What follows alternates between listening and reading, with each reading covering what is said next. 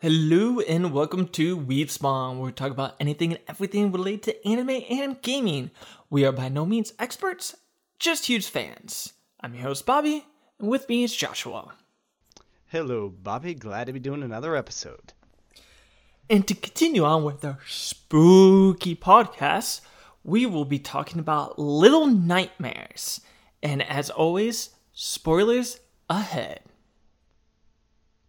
Yeah, so I have seen this game like a, for a while now, and it was recommended. I was recommended to play it a couple times, and it basically is just an indie game, and it can be broken down into a lot of hidden meaning. So I'm really excited to do this one. So Little Nightmares is a puzzle platformer horror game developed by the Swedish indie company uh, Tarsier Studios, and it's published by Bandai Bandico Entertainment uh, it says Tarsier, it's probably best known for their involvement in the PS Vita game Little Big Planet. But I guess little I don't know, is Little Big Planet that big of a game? I know a select it has a like a niche, but I don't know if it's really that big of a game. Don't say that to Taylor. yeah, I know. It's like one of her favorite little side scrollers. I feel like it boomed in popularity when it was released, but it was not because after Little Big Planet 3, there's literally been nothing. So I feel like because it because that was released for the PS3, right? Right. Yeah, I feel like just because it's been so long, people probably forgot about it. But I ha- I know for a fact that like when it first released, it was very popular. Yeah, it had like it had a peak and then it kind of died down, I think. That's because it wasn't because I mean because it was a side scroller and yeah like Little Big Planet 3 had some good stuff but like it just didn't go on without it. But anyways, this isn't a Yeah. podcast about Little Big Planet. Right, right. So that's probably one they're they're most known for is Little Big Planet on the PS Vita. But Little Nightmares was released on April 28th of 2017. It received high praise due to its atmosphere, graphics, and its sound. But the game's checkpoint system was highly criticized. In one and a half years, the game sold 1 million copies, and in three years, the game managed to sell 2 million copies in total it's not a small feat for an indie company. They also have a sequel set to release sometime in 2021.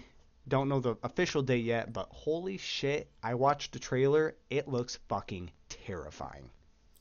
And actually I really want to play it. it looks so fucking good.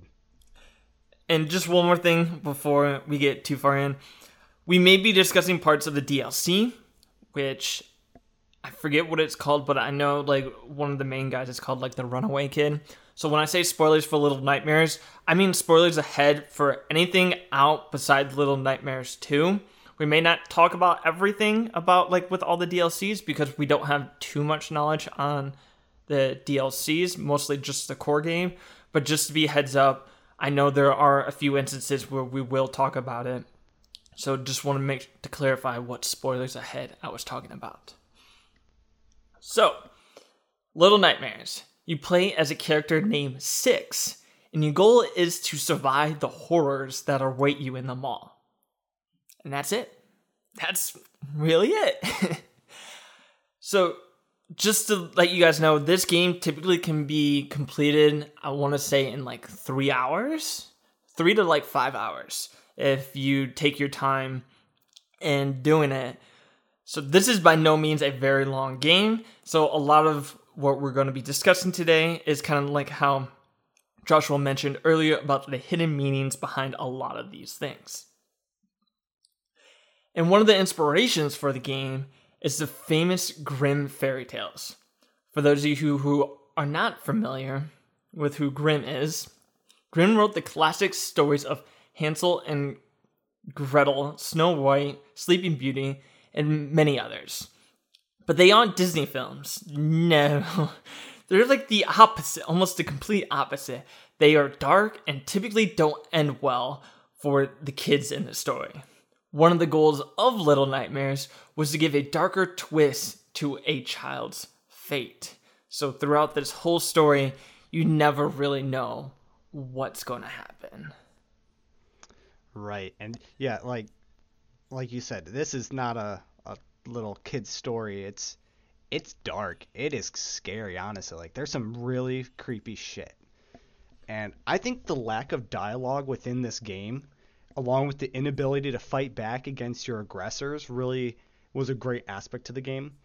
The lack of voice added a lot to the interpretation of the game because there are so many theories out there to what's going on and that's all because there was absolutely no like dialogue at all. So you don't know what exactly are is clear cut. You don't you don't know why you're in this place. You don't know why you want to leave. You don't even know how you how you end up getting there.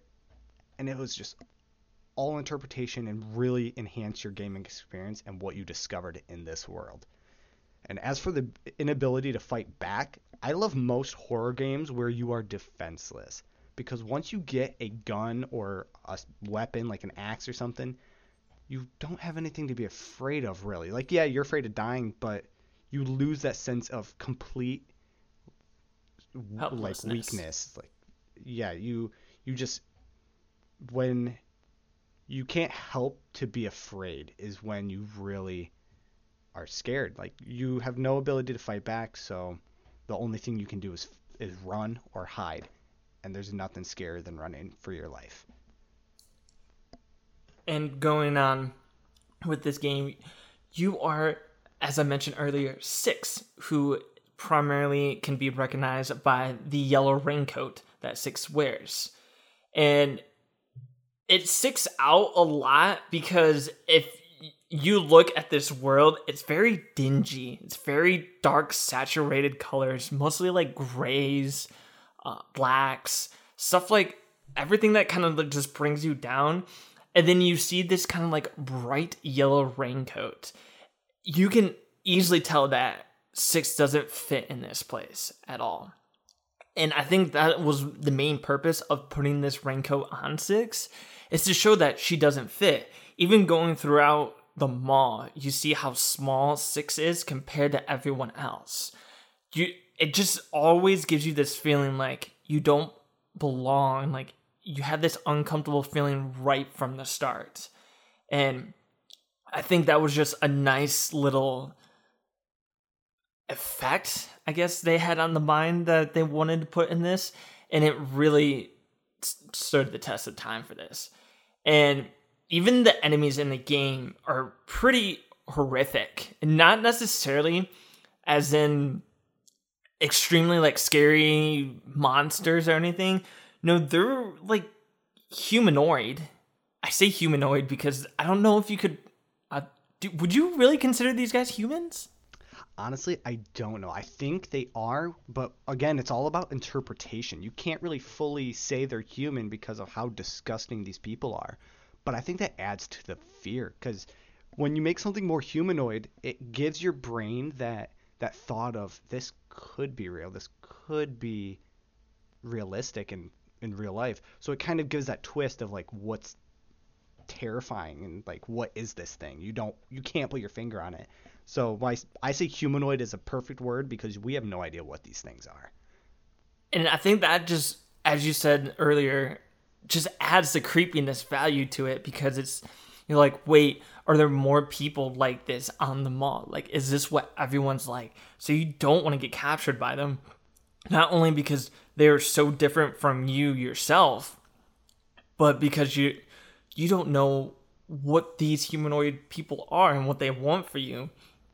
And it just makes it all the more suspense building because you're trying to run away from them and not knowing anything about this as you get, to escape the maw. Right. And I do feel I know this is getting into a little later subject when we're going to talk a little bit deeper into the game, but I think the fact that they are more grotesque and less humanoid is because we're looking at this from the perspective of a child. And the whole world is very distorted. There, there's chairs with really long legs, bookshelves that are just towering, and these people, these people are just disgusting. But we're looking at it from a perspective of a child, so it's possible that their child mind is distorting this world and making it scarier, scarier than it actually is. But given the story and how this thing ends, it is still pretty a pretty shitty world to live in, even if it's from a kid's perspective. So let's just get right into the gameplay. So unlike most games, this game doesn't give you a tutorial on how to do things. You just kind of figure it out. And I did notice like if you do end up getting stuck or like dying a lot, it will kind of say press this button to do this. But other than that, there's that's it. Like you're playing as six and you're figuring this out on your own. You can't attack. Your choice is merely run or hide, which I love.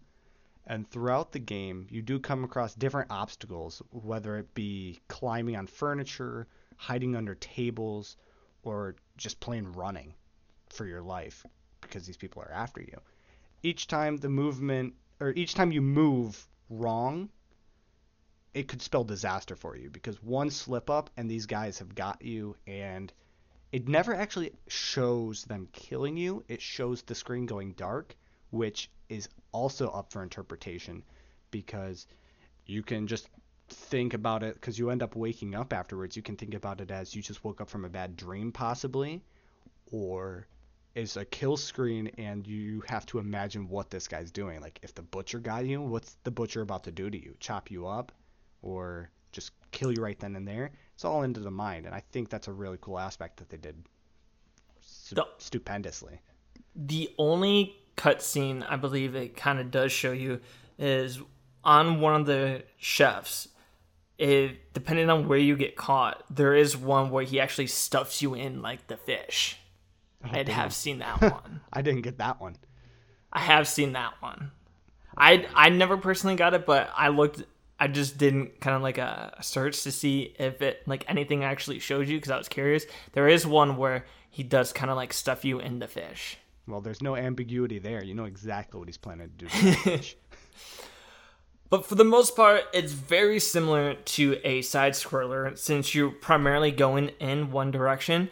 I'm not saying you can't backtrack because there are some scenes where you actually have to backtrack, but it's mostly you have you're looking at it from one perspective and the camera really doesn't change.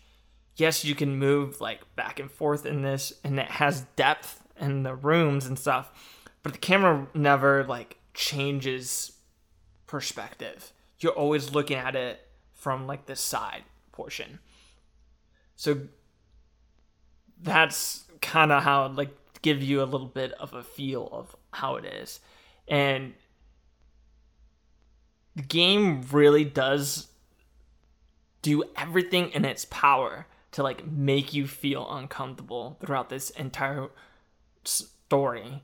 Whether it's the ambient ambient noises the music playing or just all showing like all these different things in the background like cages and ropes and all this stuff it's it just always makes you feel uncomfortable and out of place Yeah, absolutely. And just when you're walking around with that little lighter that you have to give a little bit of light to the room, that gives you some creepy aspects because walking by candlelight is way more terrifying than walking with a flashlight, I think. But like you said, like you're climbing over cages and running through obstacles that are just very scary. Not to mention there's some nooses and there's even a room with a, a hanged man. That's just chilling there. So that's pretty scary. And then you have everything is just big. It is giant. These cages are bigger than you, the chairs are bigger than you. You feel like an insignificant speck in this environment. It, and you're like the size of a newborn child basically because you actually do have a point where you walk through this nursery and these children are the same size as you. Is that from the perspective of you just being a child and everything looks big? Who knows? But just the fact that it does this makes you just feel insignificant and it makes it terrifying. And this only adds to the mystery of who you are and why you're in the maw and everything like that.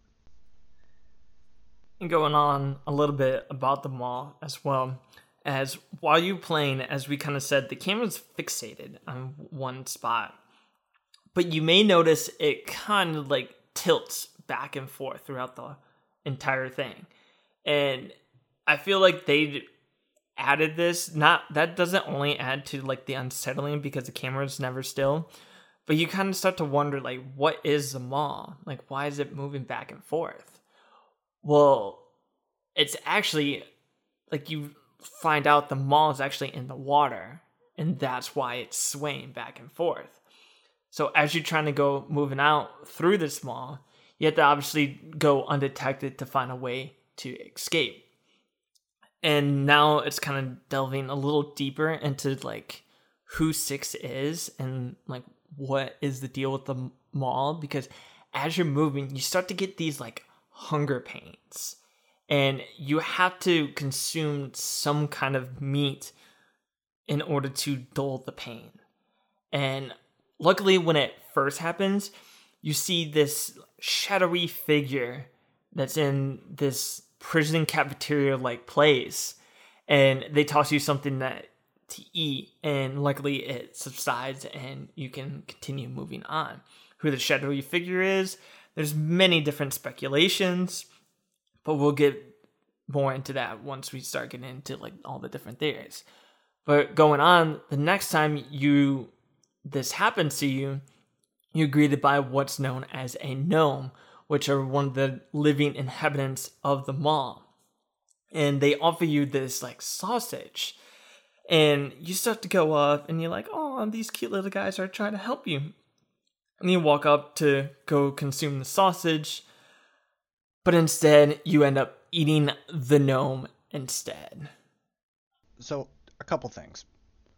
One, actually, one thing, just make a correction real quick. Uh, it wasn't the next time the hunger hit that you did this, but because the hunger hits a few times throughout the game, and each time, like the first time, was like you said, someone threw a piece of meat to you. The next time you ate a piece of meat that was in a cage, and then one of the the bosses gets you. Oh yeah and then I believe another one there was a rat trapped in a, in a rat trap, and you eat him alive because he's like stuck there. Yeah, it kind of shows then, you the progression of yeah, like you're going from meat to a live animal, and then you think you're about to get sausage, like this guy's being super nice, and then all of a sudden you devour him, this gnome, which is pretty fucked up. Like you're like, oh, thank you, finally, these guys are helping you because they're with you this whole trip. Like they're running around and scurrying about and then you just totally betray them by devouring them. I think that's also a little bit of symbolism to what you are as a character, possibly, because there's a lot of deep lore in here. But my first thought when I saw these gnomes, my initial impression was that they are you, not necessarily you physically, but rather the same type of creature that you are.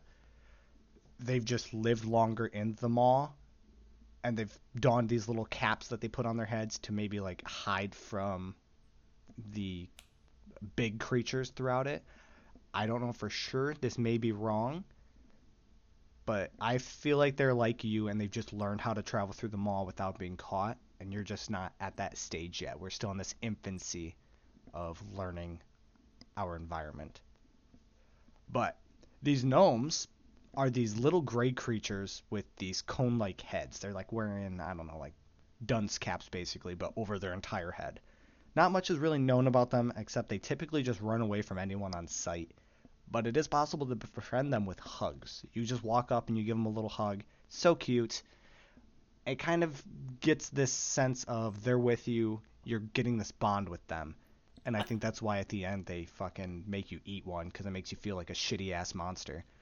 but, but they're not the only inhabitants of the maw, which we learn they have customers, and they have a chef, and they even have a janitor. It's it's really something else. Oh, and also there is that DLC that we mentioned where we actually find out these little gnomes are runaway children.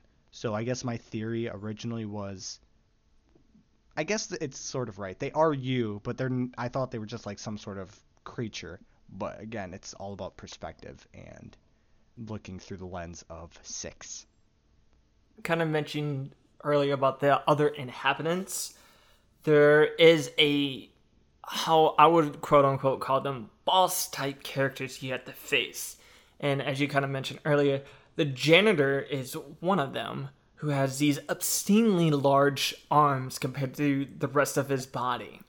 And I literally mean so creepy. Yeah, his arms are probably three times his like entire body like height is these arms. It's insane.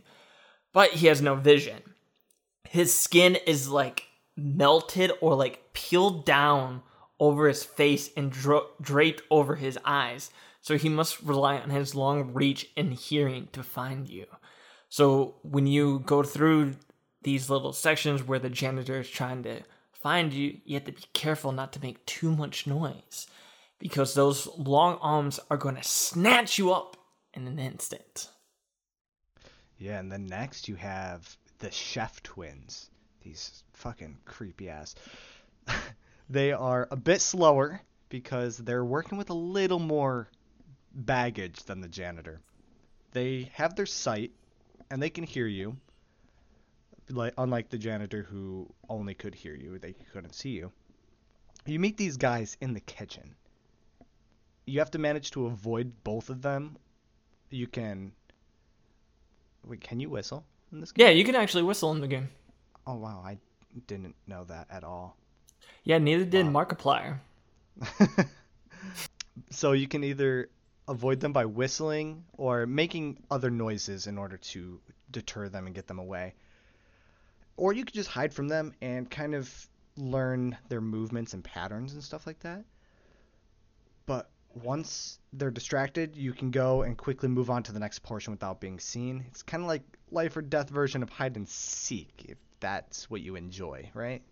But yeah, these guys are grotesque and insanely fat. Like, I don't know how you can even move because they are dis- just deformed.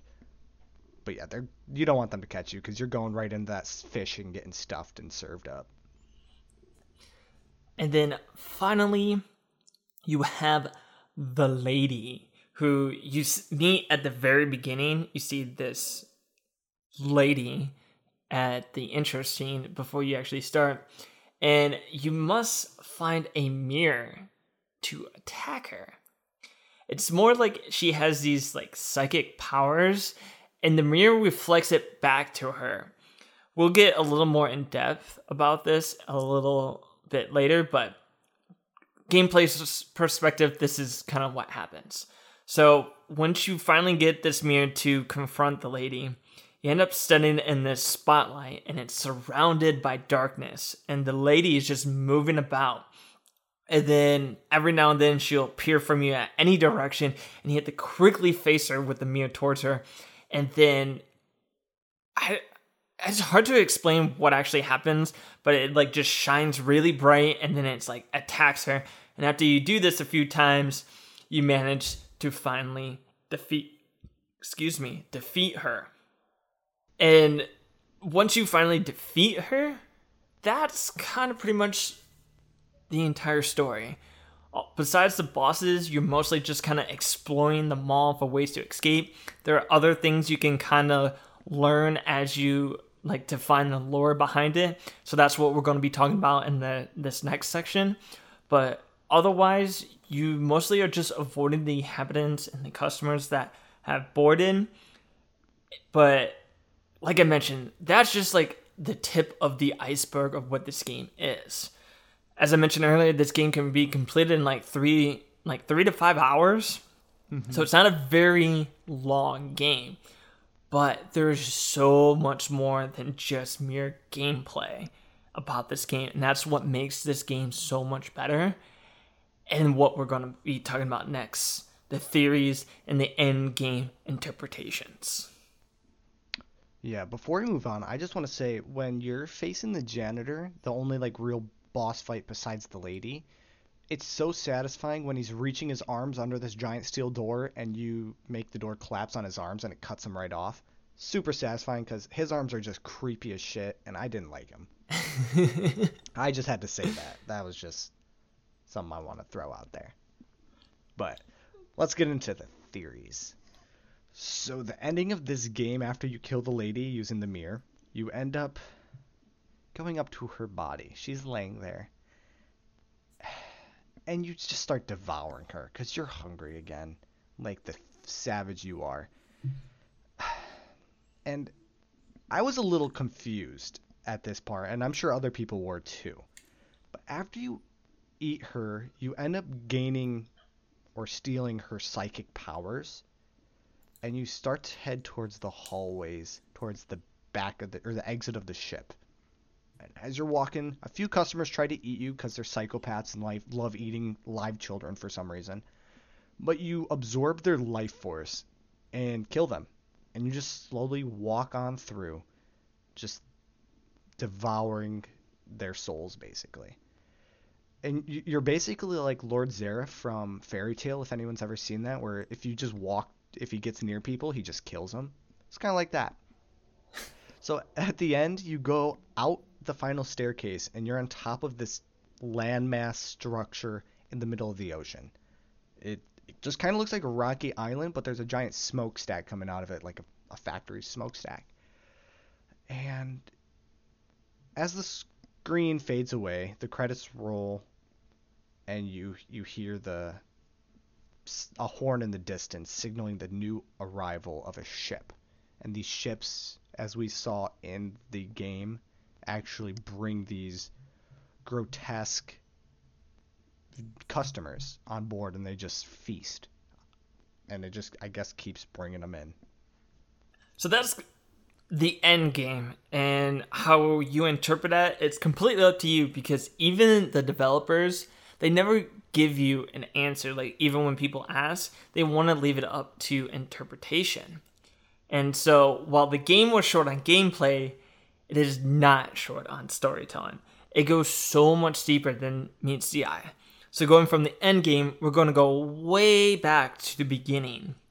And one of the first parts of the game, you wake up, you're in this like suitcase. And people have actually looked up and you see like these pictures on it who show like a father and a mother. And so you're kind of wondering did these parents sell you off to the maw or who are these parents? Well, when you first go out, you have seen a man that seems to have hung himself.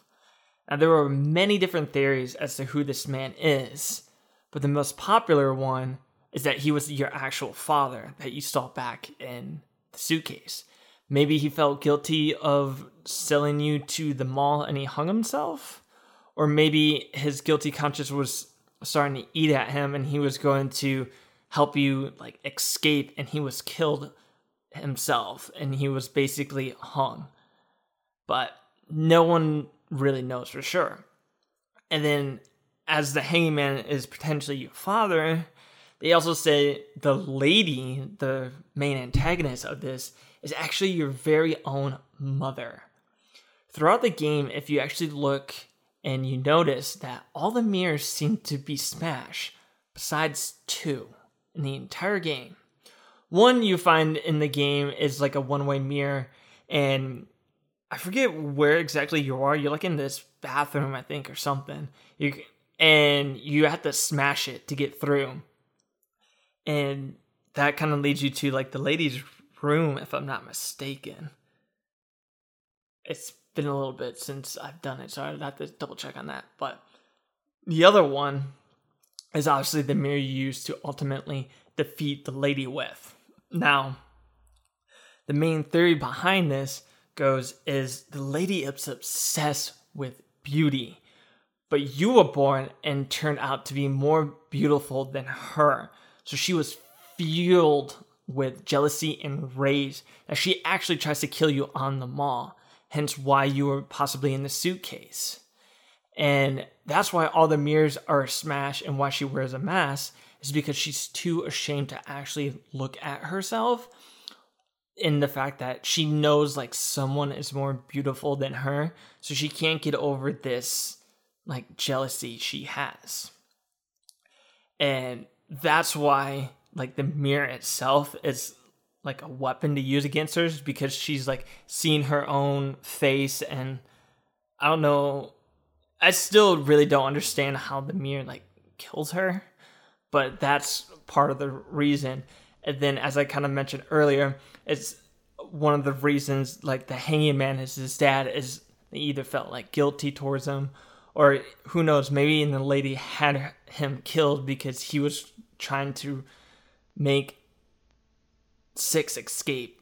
About your theory of possibly the father being killed instead of hanging himself is the fact that when you see him, he is like a couple feet above the chair rather than like a chair's tipped out under him, which might signify that he was strung up rather than doing it himself. But I'm still a true believer of we're seeing this from the perspective of a child, so everything's distorted. So maybe it's just the distortion of how a child would view it. They wouldn't really notice the details like that. So it's possible that he did kill himself. We're just seeing it from a different, distorted view. But on top of that, you mentioned the lady being Six's mother, which I believe this to be true because when I was going through, I saw in in the lady's room, in the far back corner off to the left, there's a picture that's leaning against the wall on the ground. Most of it is covered up, but the part that's not, you can actually see a person, a little person in a raincoat, a yellow raincoat. You can't make out any details other than the fact that it's the only yellow thing in the room, and it definitely looks like a raincoat. So that makes me believe that this is reference to the lady being Six's mom. And then covered it up because she doesn't want to see that shit. You mentioned the mirrors and stuff, and you don't understand how it killed her. But I think that once again, uh, we're a child, so I don't think the lady had any special, unique powers, psychedelic or um, supernatural of that aspect, like telepathy or um, telekinesis. I think the child was scared of her mom, so basically she had this power over her to get her to break and not do anything. That's why she whenever you got caught by her, she was able to just pick you up without touching you and kill you. I think she had this manipulative power over you that makes you lose to her. Like you just can't beat her.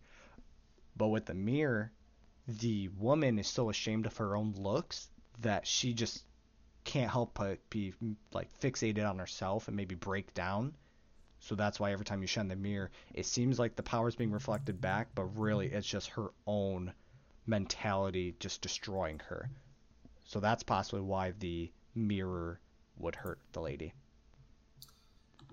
I think that's a good theory, but I want to say I think in like the actual wiki it actually tells us she has psychic powers. But to be fair, wikis wrote by people. Unless Tarsier Production came in, Tarsier Studios came in and wrote it, I think it's still up for interpretation.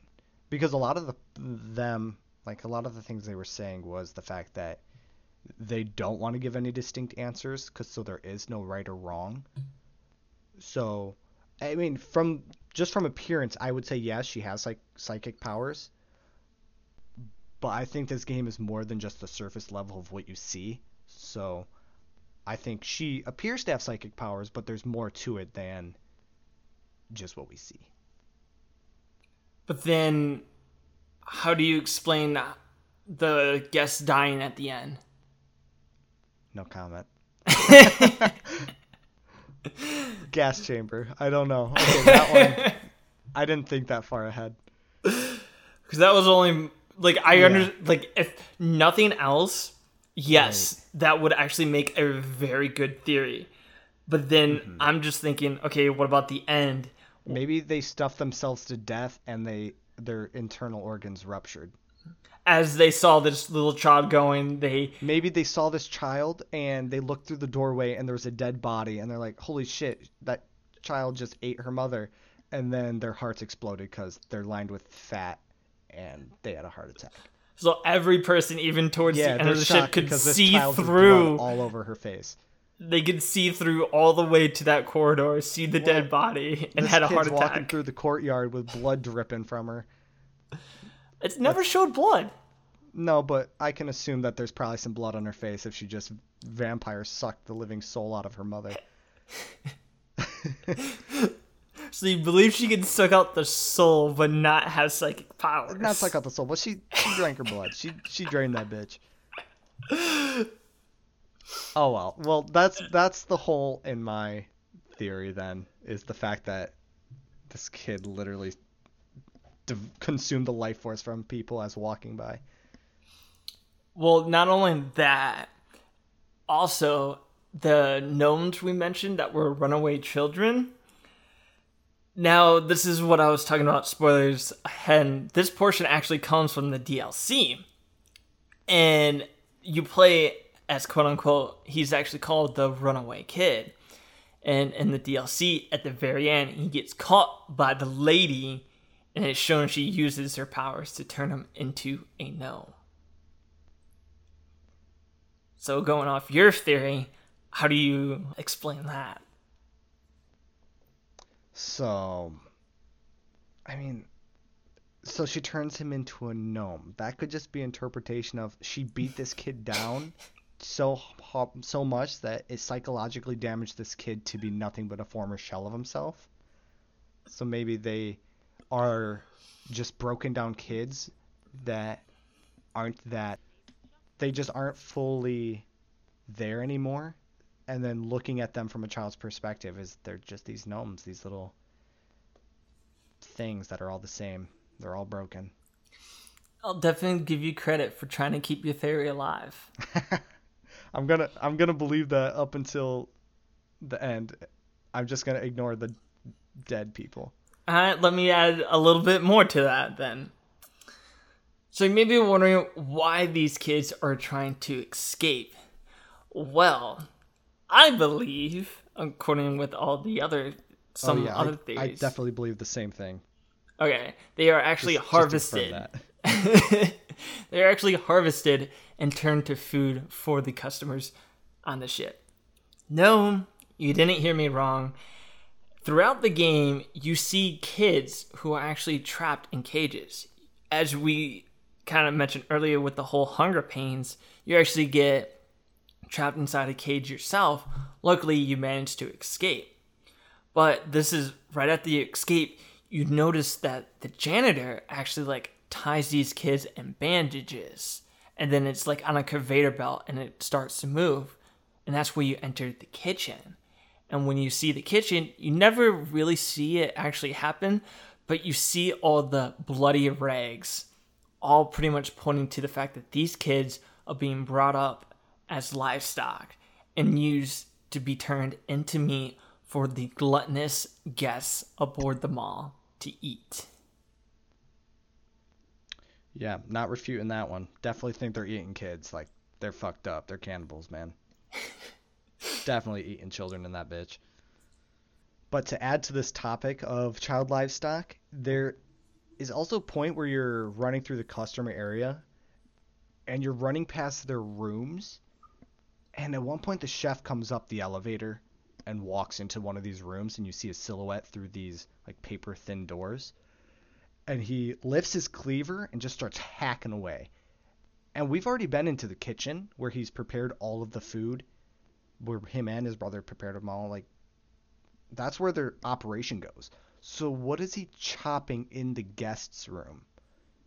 Uh, and I think that it's possible after the lady steals the life force from these gluttonous guests, she like fattens them up and then kills them with steals their energy. They are then chopped up, processed, and fed to the new guests that are coming aboard the next ship. But that's just my theory. Also, my, these what? My thing is then like I, this is a sound theory then too, but well, I guess you would need more food because I feel like these would give you more food than the kids. So if that was true. true, why would they need kids? They had to start somewhere, man. But then why are know. they still continuing? Maybe they're so maybe they're raising kids to you know? Hmm. I think this my theory then if like say that was correct cuz that could honestly be a very well thing as well.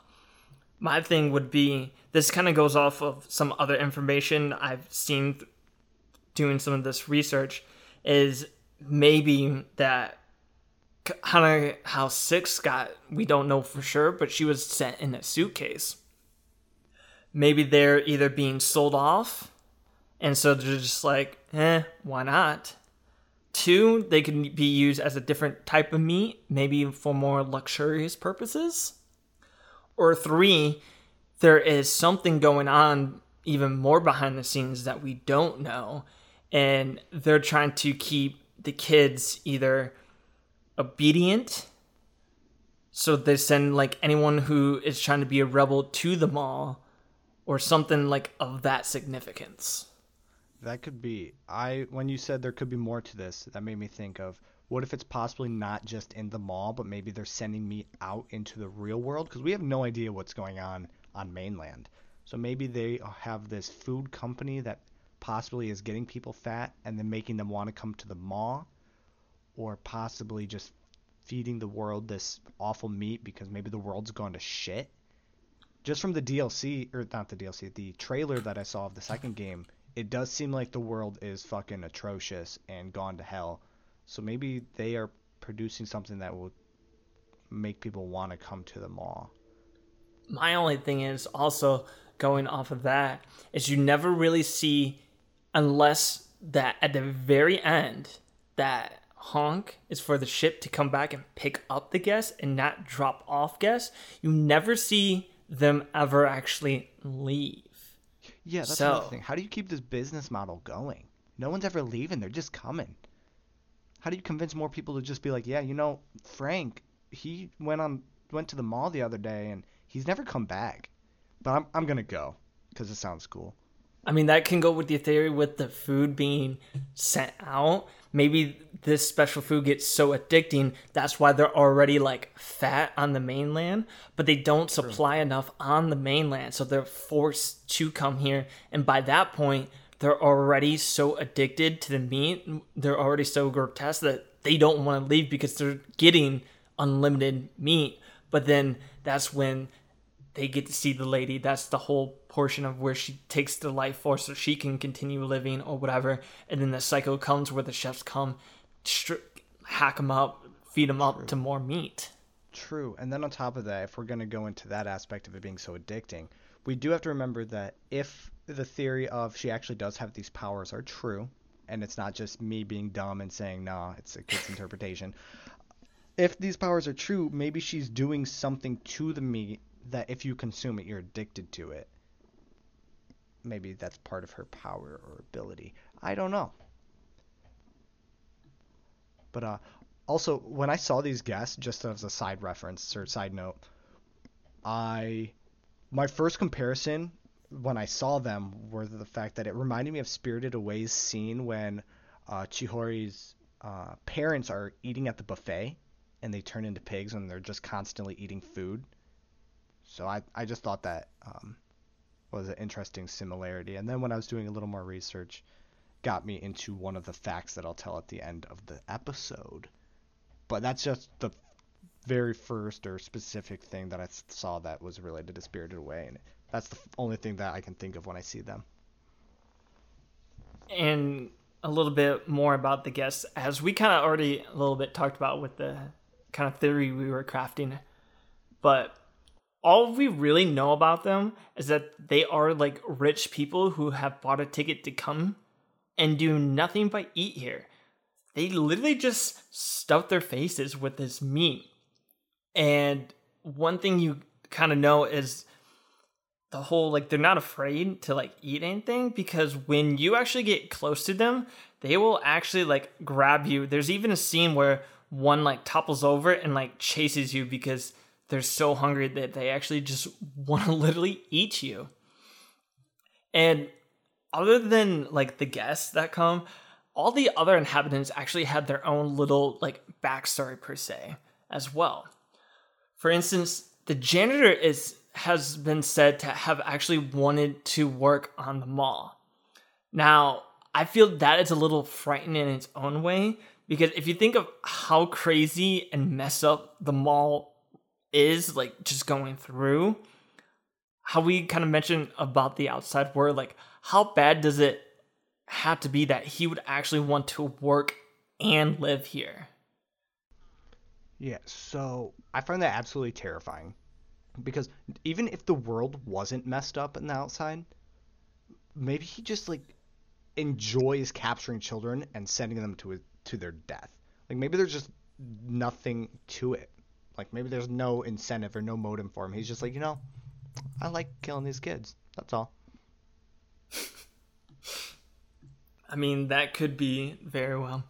And this was another theory I kind of found out too is like the whole theory of like evolution about like how possibly he got these long arms.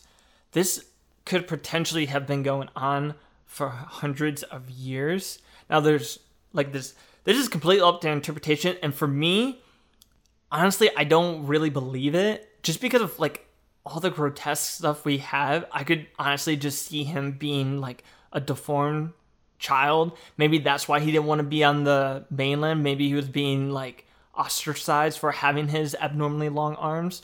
But one theory goes is that the janitor's not the first quote unquote janitor to be there. It's actually been like a lifelong history of janitors. And because of where he's at, he doesn't really need to see. And he needs those long arms to constantly reach to grab the children and do his work. So that's how he became like the elongated arms. But me personally, I just believe he was just like born that way because like his face melting and stuff. I don't I can't really explain that. I don't know how that happened.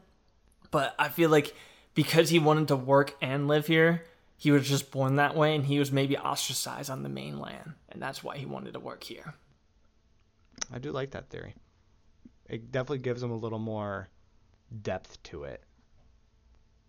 Not to mention, like, I just don't feel like if it was like hundreds of years, I I don't know. It just doesn't feel like this has been going on for like numerous years because if it has been, I feel like the child wouldn't have had I wouldn't say easy, but there would have been they would have fixed a lot of stuff. yeah.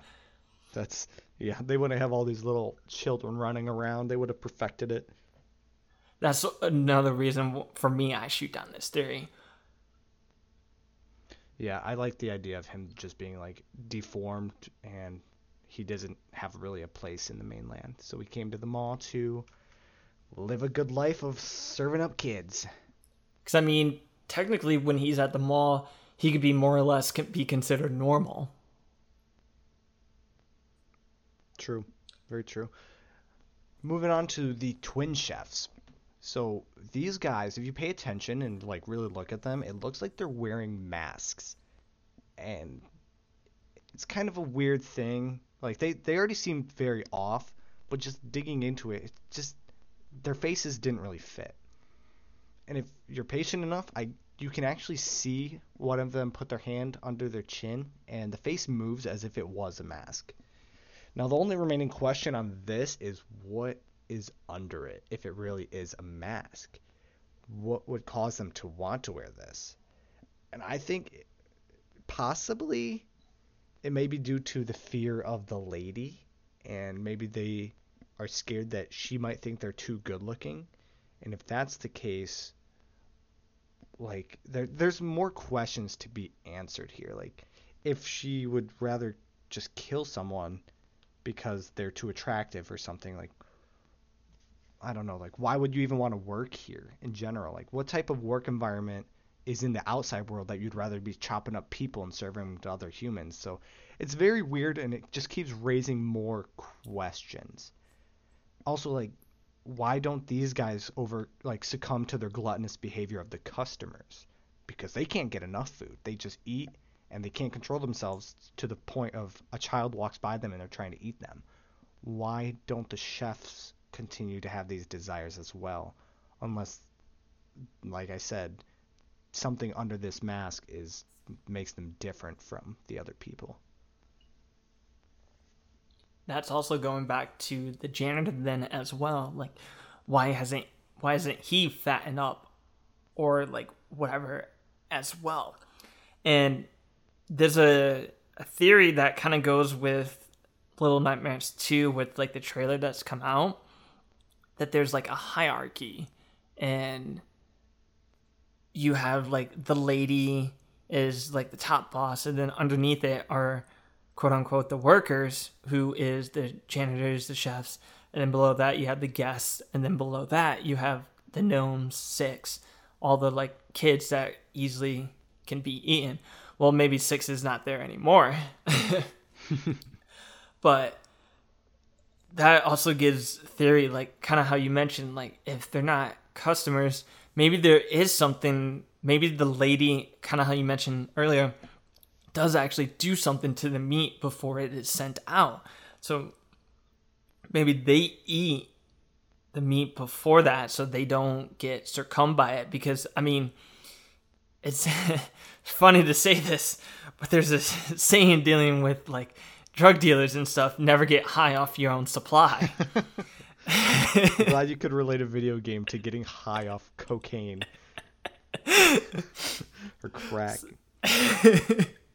so it's like it, I'd still like that principle for this game though is they don't eat the meat that's like poisoned or like charmed or whatever you want to say that makes the guests so gluttonous that they want it so they only eat what they need or maybe they're actually getting food from a different source.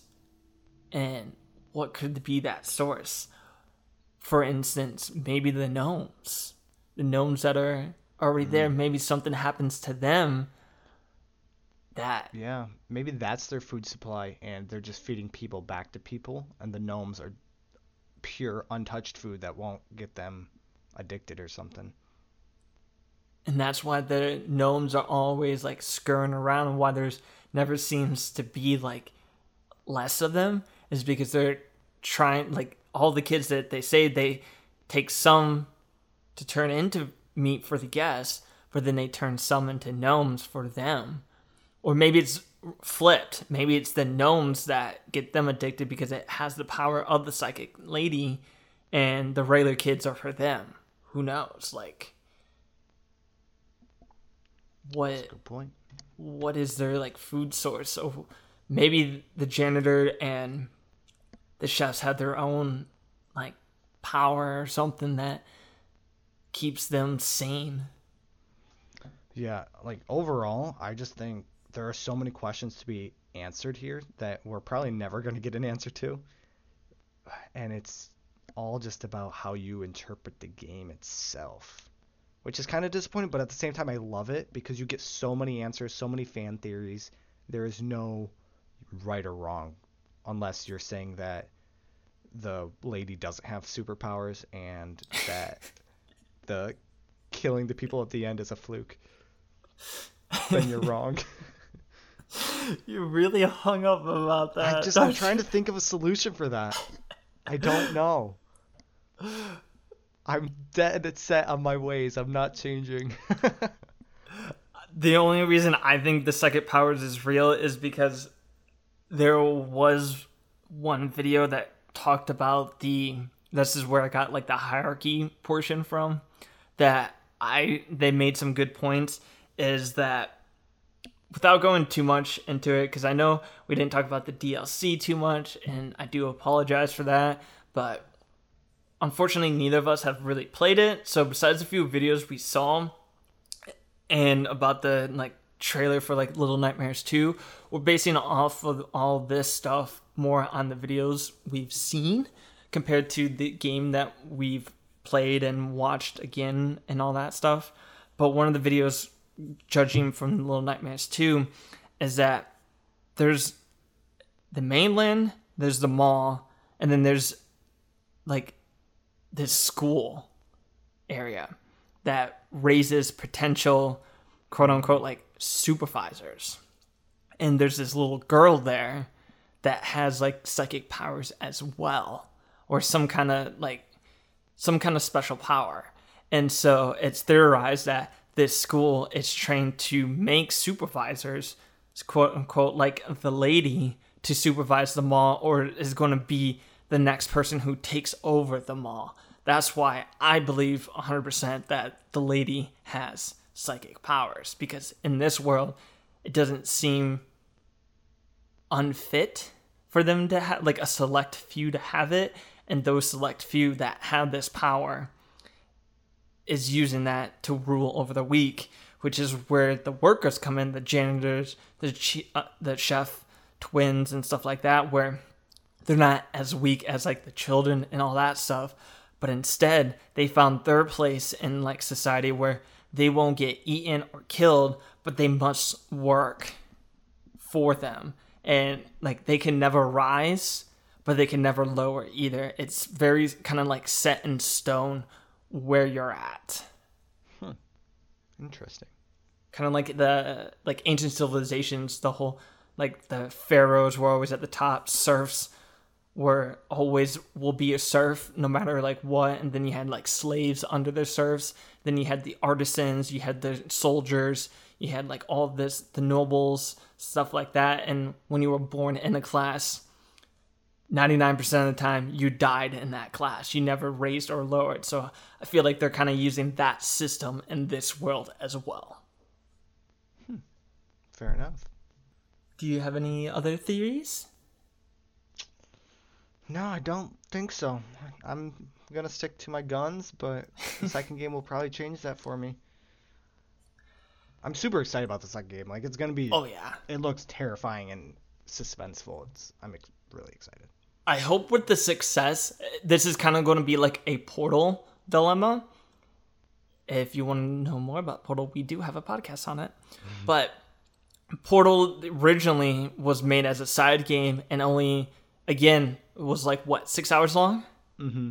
something like that. It was a very that, short yeah. game. I think I beat it in four. Yeah, it was a very short game, but then they made Portal 2 and they almost doubled that length or even tripled it, it- because it was Mm-hmm. So successful. you like another map with a co-op mode. So like, yeah, I really hope, like you said, it's like that. I hope Little Nightmares 2 is like they make it almost like a whole game. And it's funny you mentioned the co op mode because there's like on the cover art or whatever, you see six, but then you see someone Mm-hmm. else in like this paper bag.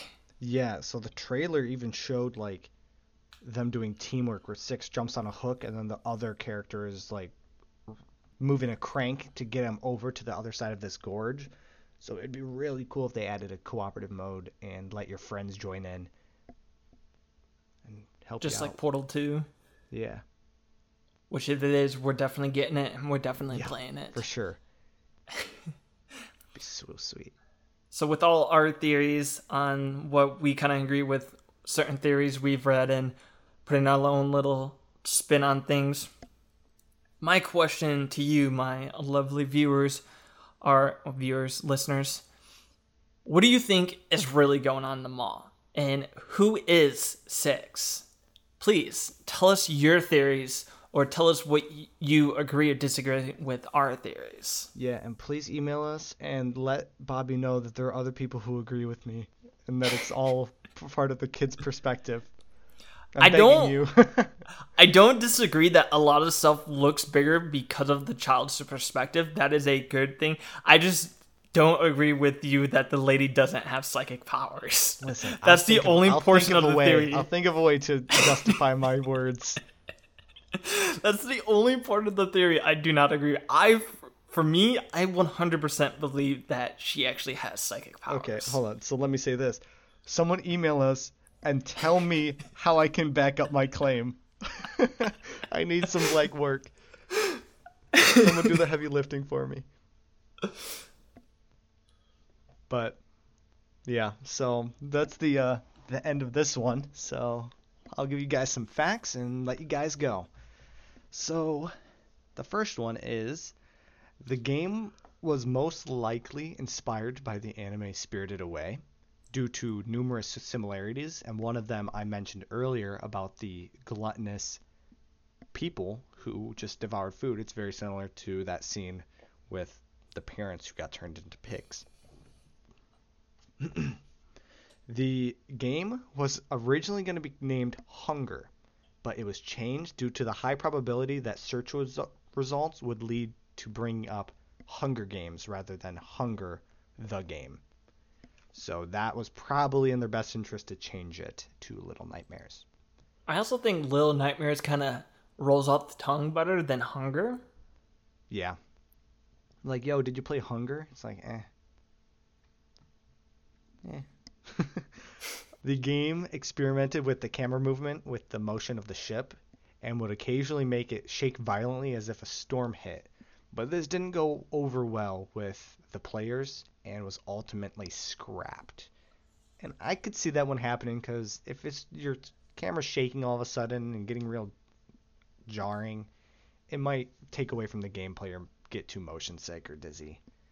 Not to mention, even if it didn't happen often, if it happened at a spot where like you had to time a jump or something, and the next thing you know, Oh, like yeah, right before you jumped, it just violently shaked, and you just and you miss, and like you get captured or something, I would be so pissed. Right? That, And then some of those pathways are so thin that if you're walking, it could easily make you fall off those thin ass paths and make you die. So, I think they did another good job of scrapping that. yeah, yeah, they definitely took words of advice and it worked out. And before we leave, one thing I would like to kind of give a closing remark is if you guys did kind of enjoy this, where we talk more about like theory crafting, about what potentially happens in games and stuff, let us know if you would want like a theory craft, maybe not necessarily theory craft only. We'll probably still explain like the gameplay of it so you guys still know. But if you guys want to hear more about the theories and stuff about it and like have us actually do some research and give us give you guys what we think what happened, I'd be more than willing to do some episodes like that. It's never going to be all the time because kind of the aim of this, as I mentioned in the beginning of almost all our podcasts, is we're not experts. We want you guys to have more of a casual experience and enjoy and discuss in our like discussion and everything to feel more relatable. But I wouldn't mind every now and then diving deep into a game or two and theorizing with you guys and coming up with something as to why it does. Like, for instance, Nazi zombies, the whole hidden story on it. There's many YouTube videos on it. But if you would want us to discuss it, I guarantee you we would be happy to discuss that for like an hour. Because that's one thing that I always always been intrigued by and stuff like that. Not saying it will be done every video, because like I said, we want to keep it more casual. But every now and then, if you guys would want it, let us know. Yeah, agreed. Because I want we want to make this viewer experience the best it can be, and if you guys like these theories and lores, we'd be more than happy to start throwing them more into the bunch. But with that being said, you can email us your answers, and if you want more of these lore, you can email us at weebspawn at gmail.com. Also, follow us on Facebook, Instagram, at, and Twitter at weebspawn. And I've been your host, Bobby. And I'm Joshua. And we will see you guys next time when we weeb spawn.